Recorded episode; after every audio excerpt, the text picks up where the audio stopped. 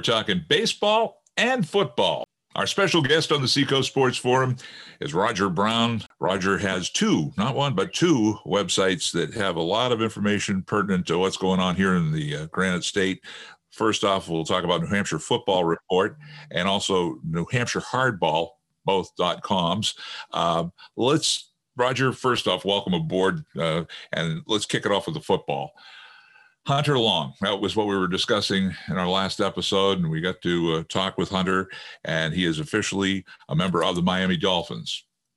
What was your take on the draft and, and what's happened with Hunter? Well, good to be here, Sherm. Um, I think Hunter went just about where most people expected. Uh, third round was what I was hearing uh, from people that you respect that cover the NFL. Um, you know, I guess one good thing is I'm glad that he's he's uh, if he's not a Patriot, uh, at least you know he's in the same um, division, so the Patriot fans can see him, you know, a little more often.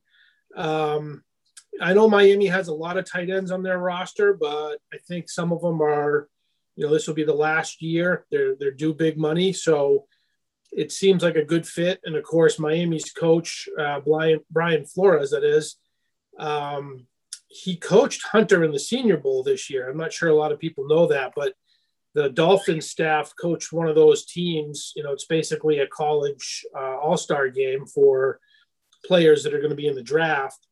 So Flores got to know him a little bit there, as well as the other Miami coaches. And then he was also the only NFL head coach that attended uh, Boston College's pro day to watch Hunter perform. So I guess if you did a little research, uh, Miami made sense for him. And now Tua uh, Tagovailoa, uh, being a, a second-year quarterback, and and last year was kind of a disappointing season for him. So he's got something to show at the QB position. And if you give him a, another tool in the toolbox like a Hunter Long, that should work uh, in Hunter's favor, right? I would think so. Yeah. Um, yeah. I don't know Tua didn't seem to throw the ball downfield all that much last year. Uh, I don't know. You know, he was coming off that injury uh, from college, so maybe that was a part of it. But you know, just like here in New England, people are hoping that the tight ends that uh, the Patriots brought in will help Cam Newton or whoever ends up playing quarterback uh, uh, ignite the offense a little bit more, at least the passing game.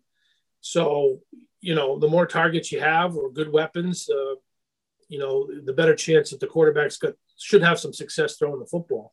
So. And, and, I got to ask you about uh, the number 15 draft in the pick. And that, of course, the Patriots went with Mac Jones from Alabama, QB of uh, Alabama.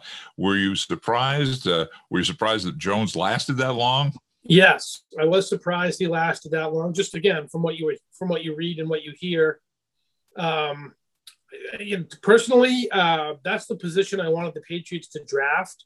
Um, and he's the guy I thought that I wanted them to take. You know, all things considered, where, where they were drafting and whatnot.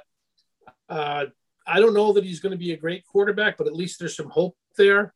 And my personal feeling was there was no hope at that position prior to drafting him. You know, at least it gives you, uh, I don't know, it gives you a little bit more interest heading into the season, at least for me. You know, I feel like they're they're not being held back by the position, perhaps, like they were last year. I was going to say when when he was drafted, I think I think he was a little surprised he wasn't one of those top three quarterbacks that were selected, especially the, when the third pick came in from San Francisco and, and he was playing with his uh, phone, and I think he was kind of like they had the camera on him in the back of the of the, of the draft room in the green room, and I think he was kind of disappointed in a way. So you think it'll, it'll give him more incentive since he did go down so far in the draft to, to you know pan out, so to speak. Probably. I mean, he did have quarterbacks drafted in front of him, but you know, it's not like he slipped to the third round or anything. He's still, you know, first half of the draft, and um, you know, he fell to a good spot too. I think you know he's got probably got a better chance of playing early if he's ready in New England than he would have in Atlanta, so or uh, San Francisco. Uh, you know, barring a trade or something. Um, I, you know, if I was him, I'd be I'd be very happy.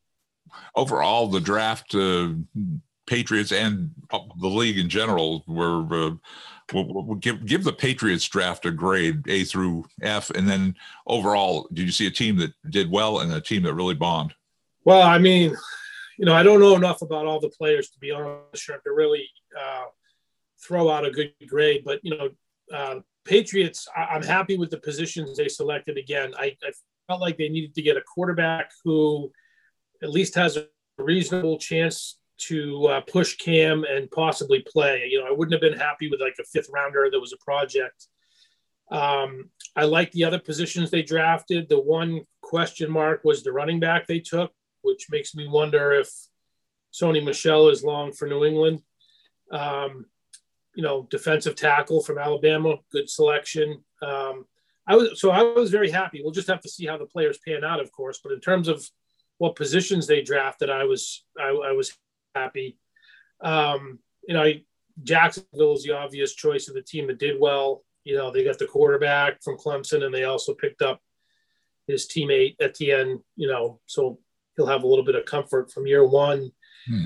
And um, I, I, you know, I know a lot of people disagree, but I, I didn't like what Chicago did. Um, not a big fan of Justin Fields, so um, you know we'll have to see how that pans out. But I don't think I'd be all fired up if I was a Bears fan. Okay. well, let's move to uh, uh, an event that took place uh, last week. Uh, you were a part of the uh, Joe Yukica Award ceremony, uh, and just give people a thumbnail of what what went down there. Yeah, for people not aware, you know, the Yukica Foundation is basically a group of people who promote football within New Hampshire uh, in many different ways. And the, its signature event is the Scholar Athlete Award Awards banquet, uh, which was held Tuesday. They had it outdoors at Fisher Cat Stadium because of COVID and whatnot.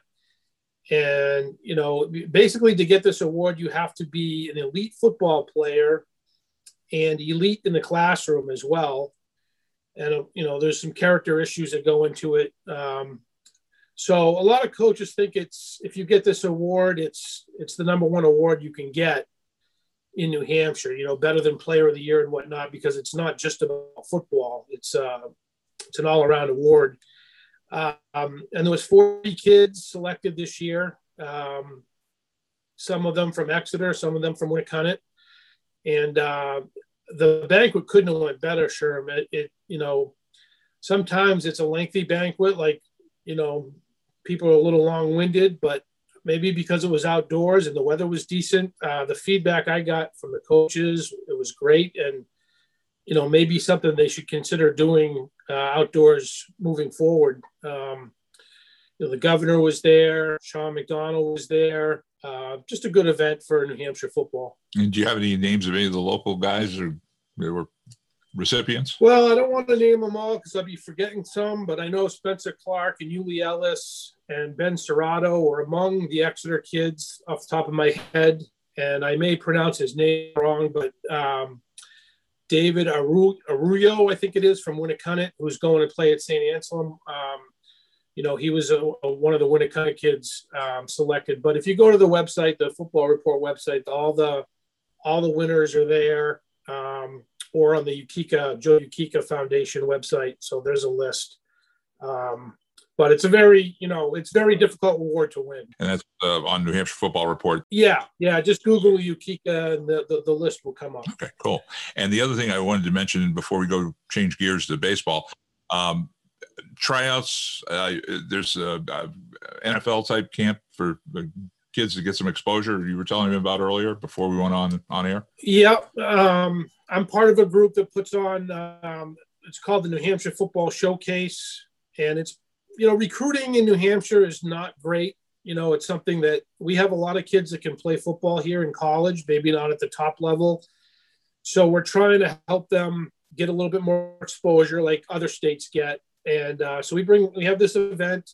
They do, it's like an NFL combine uh, for high school players. And we bring in college coaches from mostly New England, all, all different levels, division two, division three, UNH is there. Um, and they just do these drills and they can talk to the coaches and find out, you know, if there's real interest in them at that particular program or, you know, whatever they might want to learn and it really is uh, something that's needed here in New Hampshire because we're we're behind a lot of states uh, in terms of recruiting because we're a small state and the football here doesn't produce a lot of Division One players. So, um, you know, hopefully the coaches will send their best kids to this event, which is June 12th at St. Anselm College. And again, they could get more information about that on NewHampshireFootballReport.com. Correct? Yes. All right. Yep, absolutely.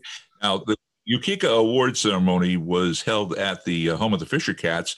Uh, minor league baseball officially underway. So let's shift gears to NewHampshireHardball.com.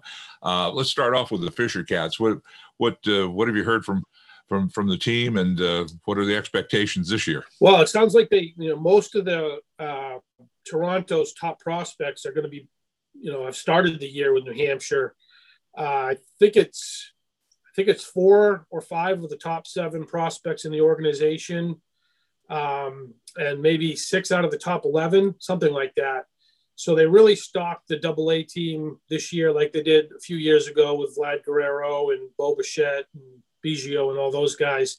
I'm not saying that this team will be, you know, as good as that one, but there's certainly a lot of uh, future major leaguers on this roster, and uh, should be a good team to watch. It's a shortened season, and now that the uh, restrictions for masking and and whatever are starting to calm down a bit, more people obviously will be allowed to attend the games, which will be a good thing, especially for the minor league teams that need need as much exposure as they can. Yeah, and revenue, right? They need people in the in the ballpark to make things work. Um, exactly, exactly. So, and they a lot of fun. I know they have a lot of fun uh, events during the year. It, it, last year, obviously, nothing happened, so I'm sure they're they're itching to get some of that. Uh, you know, again, participation from the crowds back uh, back at the park up there.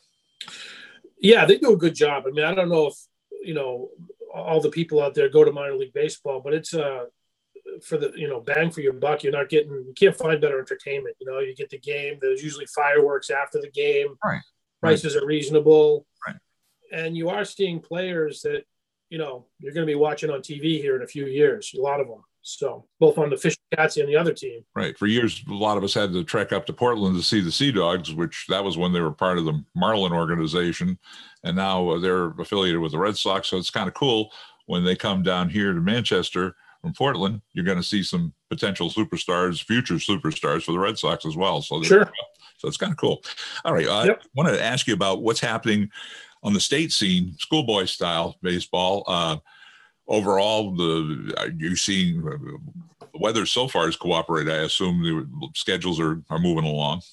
Yeah, the weather isn't. You know, there's a lot of teams that haven't played a lot of games, and I don't know if it's for COVID reasons. I know some teams again have shut it down. Um, you know, because of COVID. Raymond was one just recently that's got to shut down for 10 days. So, um, you know, that there's multiple battles to fight there, weather and other issues. But you know, things going pretty good, I guess. And uh, uh, there's some unpredictability out there because just like basketball, you did these regional groups where, you know, particularly not so much in Division One, but teams in the lower divisions are playing uh, lesser or superior competition. I, I guess is the best way to put it. You know, teams that are either below them or above them in division. So it's really tough to figure out who's strong. You know, there's a lot of teams that have good records but haven't played a rigorous schedule, let's say. So, um, you know, it's it's difficult to gauge who's what out there. But for sure, Winnacunnet, you know, one of the better teams, maybe probably the best team in the state. Um, Exeter seems to be picking up some momentum here lately. Uh, so Division One is going to be really interesting because there really are a lot of uh, top top pitchers out there. Uh, even if your team is middle back um, or slightly above that, there's several of those teams that fit in that category that have a pitcher that could probably beat anybody in the tournament. Uh, one you know one game, and as we know, they're just drawing names out of a hat to pair you up, so you could get anybody in round one. Um, so it's going to be a lot of nervous coaches, I think, the night before the tournament pairings are released. And any, uh, excuse me, any um, real hot candidates, prospects right now? Like I know the, there's one from Winnacunnet that gets a lot of press right now. Yeah, Joe Allen uh, Jr. is committed to Michigan. You know, very hard thrower. Um, Winnacunnet really has uh, a ton of talent on that roster. They've been together, most of those kids, for three or four years But, and this is a good example, they ran into a Pinkerton team the other day where they were just completely dominated by a kid named Liam Doyle. I think he struck out the first 12 when it kind of batters he faced. Wow. struck out 16 in the game, beat them five to one. So that's baseball, right? You run into a hot pitcher on the other side, and no matter what you have, you could be in trouble. Um, so, um, many ways, it's going to be a very interesting postseason this year. Looking forward to that.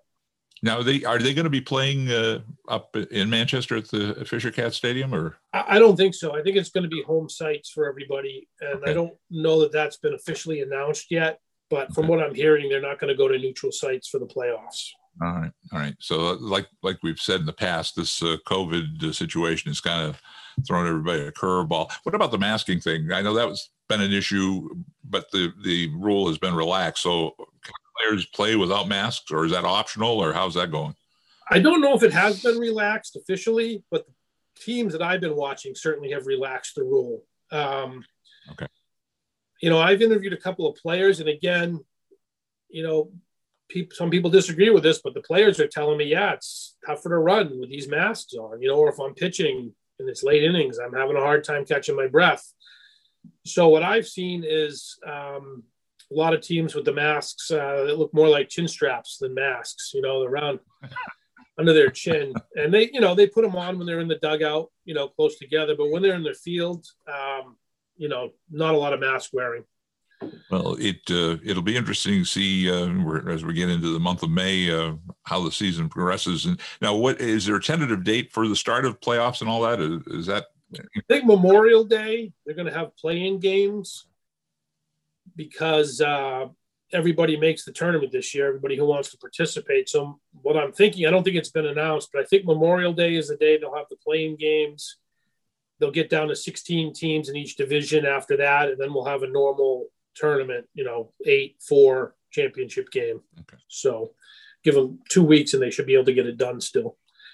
Well, I know you're a busy man. You're always trying to track down a story, whether it's for the Union Leader or for either of your websites. Uh, again, New Hampshire Football Report.com. If anybody wants to keep going on what's what's happening here in the state, uh, whether it's schoolboy or the college level, um, Roger's got it down there. And of course, you have the content that people can uh, subscribe to as well. And then also the New Hampshire Hardball. Dot com. That uh, will keep people posted on what's happening, whether it's with the Fisher Cats or the college teams or any of the uh, local kids that are trying to become future collegians. Try to cover as much as we can with the with the baseball scene, Sherm. There's a lot of New Hampshire players out there playing in college. You know, we have the pro team, uh, high schools, of course, and then we'll have summer ball. So put as much up there as we can to give the kids, uh, you know, as much publicity as as one man can do. Busy man, you're a busy man. Two minute drill. Anything you want to throw on the table? Well, no, just you know, again, back to that Yukica banquet. I just, um, I was just very uh, encouraged. A lot of people were nervous about having it outside, you know, this year because of COVID. Last year it was canceled, and they wanted to make sure they got one off this year. And I, I think it might have been a blessing because um, you know, the program was shortened up, uh, which a lot of people seem to approve of.